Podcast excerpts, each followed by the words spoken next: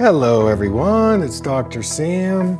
I'd like to welcome you to my Eye Clarity podcast.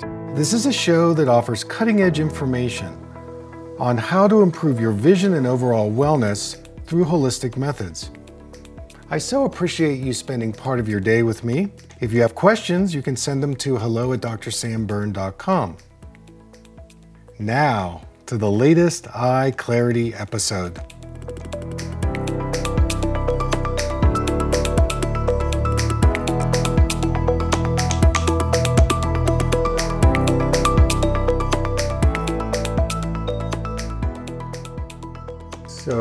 I'm a firm believer in reduced prescriptions. I think you're right on. I completely agree with everything that you say. And one of the aspects of a reduced prescription is it starts to activate your parasympathetic nervous system, which is a more relaxed state. But the, the key is, is that you use the reduced prescription in a non demanding, non threatening situation. If you start squinting or getting frustrated, then change the circumstance or change the lens so you wear the full lens. But to wear like a 2040 lens prescription, you know, all of us would say that in wearing a reduced prescription, in, especially in myopia, wearing something less, especially when you're on digital time, you know, when you wear a lens that's 20/20 at distance and you wear that for screen time, it's going to induce more myopia. It's going to accelerate your myopia. So you need to ask your doctor for a computer prescription and don't get a split lens where you're wearing bifocals. You want to use a single vision lens so that you're engaging more peripheral vision. Uh, but that's a great point that you bring out, and anybody should ask their doctor for a reduced prescription. It's one of the best things you can do to improve your vision. One of the ways that we use light therapy is like homeopathy. And what I mean by that is that when we uh, provide the different colors, the visible color spectrum to patients, we ask them what color or colors they don't like. And the colors they don't like are the colors that are going to give them a deeper balance. And it's interesting how the colors match certain memories, certain subconscious or unconscious blocks that we may have. You know, and the eyes are one of the main ways we get light in the body. I mean, we do get it through our skin as well. And light is a food and it affects our endocrine system, our nervous system. You know, you were saying about the pineal gland, so right on about that. And what we're told is to be afraid of the light. Well, we're being afraid of ourselves. It's kind of like we're developing our own autoimmune uh, disease, which is we're afraid of light. And we wear our sunglasses way too much. We need to get 30 to 60 minutes of natural sunlight every day. That's a natural way to produce the, the vitamin D that we need. So, color and light therapy is a major uh, medicine that can heal our eyes and vision. And summer, you probably use this as a way to access the psycho emotional, psycho spiritual aspects. Uh, because for me, if we get cut to the chase, every vision problem has some kind of spiritual disease. I'll just add a few things. Uh, you know, we have our inner vision and we have our outer seeing. And when you start dialogue, dialoguing, you're really accessing your inner vision. It's kind of like an inner eye test or an inner eye assessment. But you who are doing the dialogue, you're getting to really express well, what's behind the eyes? Uh, because we want to blame faulty vision on the eyeball, but it's not the eyeball's fault. It's what we say to the eyes, it's our programming. And a lot of times that programming starts in gestation, it starts very early in the pre-verbal state, and we absorb as, you know, infants uh, what our parents' relationship was like. And a lot of times when we start dialoguing, we go, oh my goodness, this is my parents talking. Because as you say, the right eye is the father eye, the masculine energy, the left brain, and the left eye is the mother, the feminine, and the right brain. And so we internalize these energies into our eyes, and then we project them out, and we project this confusion or this disharmony. And it's no wonder our, our two eyes physically don't work together because on an internal level, our two eyes are sleeping in separate bedrooms. We're not really married. And you also mentioned this, um, this instrument called a retinoscope, which is a flashlight that um, eye doctors can shine a light into the eye and they can see what the retina's response is. And our thinking, our emotions, uh, you know, our problem solving can be measured based on how we are digesting the light. And I'll leave you with this one last point. The more we're able to absorb the light, then we're able to project the light out. And projecting the light out is one of the ways we can measure our health and wellness and our creativity. But what happens with a lot of people is they're not absorbing the light very well, so they, they can't express the light. And this leads to, you know, a, a dark area or a, a blocked area, and it's around our eyes. And it's, it can be one of the most unrealized tissues of the body and it can be one of the reasons why we develop eye disease, cataracts, glaucoma, myopia. What are those deep blocks? And if you heal and release those, then the light can flow again and your eyes go back to being vibrant, vital, and you have healthy vision. You know, this is just uh, without really looking at the numbers. And, you know, I tend to, uh, I don't look at the numbers, I look at the person behind the numbers. So that's just one of the things I like to do. But, you know, it could be saying that if your left eye is more, you know, has more prescription, it may be the eye that's more sensitive, that part of you that's more sensitive, that's more defended, uh, that's maybe more hypervigilant. And, you know, you could start asking that eye, well, how old are you, left eye, as compared to the right eye? And I would do this without your lenses on and see you know see what the answers are. Maybe your left eye is a lot younger than your right eye or you know something like that. But uh, the, the key actually one of the techniques i like to use is prescribe the same lenses for each eye. So what i give the right eye i might give the left eye. And that in itself is a vision exercise that starts to encourage your left eye and right eye to start working together instead of correcting the left eye with a lot of longer uh, larger prescription than the right eye, use them use the pres- same prescription and don't worry about the blur. In fact, one of the mantras I like to use is love your blur, go into your blur. The way you get clear eyesight is by going into your blur. Now you do that in a very safe environment, but if you start processing your if you start processing your uh, your emotions around how you feel about blur, it's going to release you from always avoiding the blur. And when we're nearsighted, we get into a hypervigilant state where we will do everything we can to avoid the blur, and that really stresses our eyes out. And if we can learn to relax into the blur, we can actually get 20/20 eyesight. So um, that's my short answer. I like to talk to people about, you know, the prescription that they bring in is an adaptive response that they made to something at some point in their life. And I think you spotlighted it when you know you you asked people, well, what was going on for you when around the first time you got your prescription? And I think that's such a great question because it it really puts people in the moment of hmm something happened and I made a decision. I pulled the world in, that's myopia. I pushed the world out, that's farsightedness, hyperopia. Or I warped the world, because I was really confused. And so you identify it in a way where it really comes back to their life experience, their lifestyle, and it's very holistic, and I love that. So I would just, uh, you know, repeat what you're saying and and uh, maybe embellish it a little bit. But this is really how you improve your vision by going deeply into your process, and then your eyesight clears up.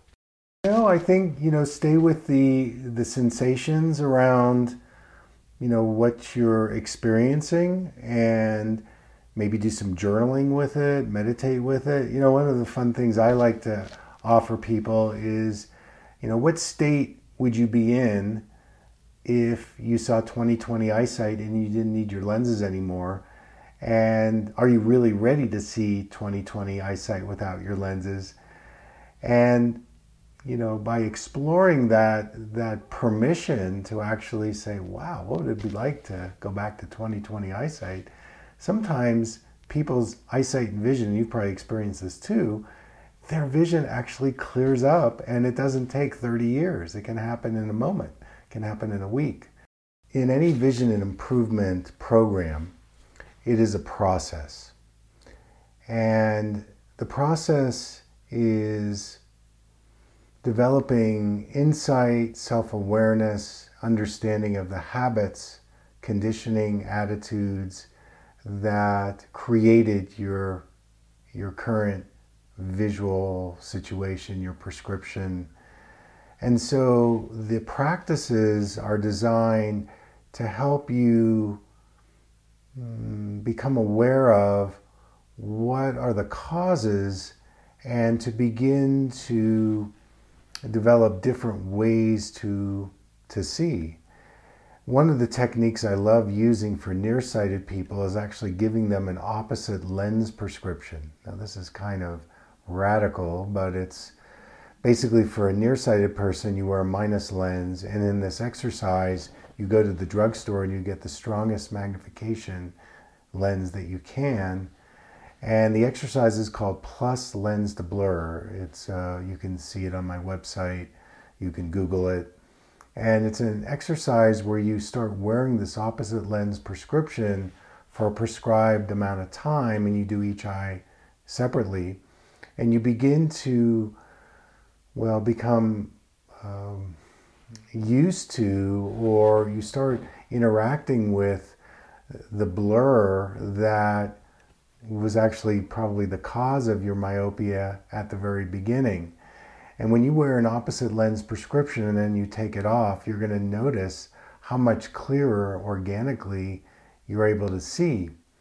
And then you combine that with starting to wear some kind of a reduced prescription and doing those two things, you start unwinding your, your vision and you start seeing things more clearly with the reduced prescription and then you start you know backing it off as you you know as you get more insight into the causes as for LASIK surgery, when you do LASIK surgery, you're splitting your vision into two. You have the prescription in the eye, and then you have the prescription in the mind and the brain and the body.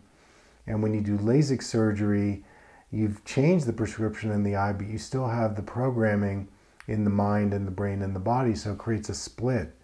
And the programming that causes the eye prescription is much stronger than the surgery and so that's why you tend to revert back to the old prescription because the programming is going to win in the you know the the combination of the the LASIK surgery and what's behind the eyes. Also with LASIK surgery you're more susceptible to dry eye, floaters, cataracts, and I don't recommend LASIK surgery. The other thing to be careful about is if you correct one eye for distance and one eye for near, then you're really setting up a split between your two eyes. So I never recommend any kind of monovision in surgery. And the last point about children, when a child has a, beginning prescription in the eye, it's also in the body. And any whenever I evaluate a child, I'm evaluating the whole child, and I take a very detailed, specific developmental history what gestation was like, what was the birth process like, what was bonding like, what were their initial motor experiences like, creeping, crawling, their diet, trauma, stress. And then once I know those things, I will do interventions that will interrupt the current pattern in the eyes. And a lot of times I won't even give prescriptions but we'll do physical eye therapy that's very brain centered, that's very body centered. And in doing that, a lot of times the prescription will dissolve. You don't even need the prescription. The mistake that parents make is that they get this strong prescription and the child starts wearing it and then you know the eyes are going to keep deteriorating because what the doctor is doing in a 2020 prescription is reinforcing the adaptive response that the child is doing. That's all a 2020 prescription does. It reinforces the adaptation. So you don't want to do that. That's treating a symptom. And if you find the cause and you treat that, then a lot of times kids don't need to wear a prescription or they wear a prescription part time or they wear it much less. So it's truly a holistic, organic way of supporting the eyes and vision to do what they're supposed to do instead of making them weaker. And this is why adults, you know, are wearing these heavy, strong prescriptions because at the very beginning it was a symptom approach and they weren't treating the cause. This brings up a really interesting point that very early after conception, you know, maybe like 17 days after conception, we start to see the eyes growing from the developing fetus's brain. And when we know this fact in embryology, every part of the eye comes from the brain. Now, because that that that connection is is uh, apparent, that the eyes have a very very much the same uh, the same characteristic as what the brain has, which is the brain has neuroplasticity, neurogenesis. You know, the brain regenerates, it creates new pathways. And so, anybody with any eye problems out there, since the eyes originate from the brain, the eyes also qualify for that neuroplasticity and neurogenesis. And Summer and I can attest to that because we've seen so many people improve their eyes and vision, so we know it works. But for the general mainstream, and especially in the eye doctor world, they take the opposite view. They put out a lot of fear, and what they're offering actually is not life affirming, but it creates a lot of, oh my goodness, I could lose my eyesight and go blind. But I'm here to say, as a doctor, that we can access the neuroplasticity and neurogenesis of the eyes because of that relationship and I think Bella brought that out about her love and connection to the brain, and that the eyes are the kind of the outgrowth of the brain. So um, just remember that that the eyes have that neuroplasticity potential and the epigenetic potential that we can't just be a victim and blame it on our parents or grandparents, but we do have choices. And if we change our environment, uh, we can change our genetics and they express in a different way.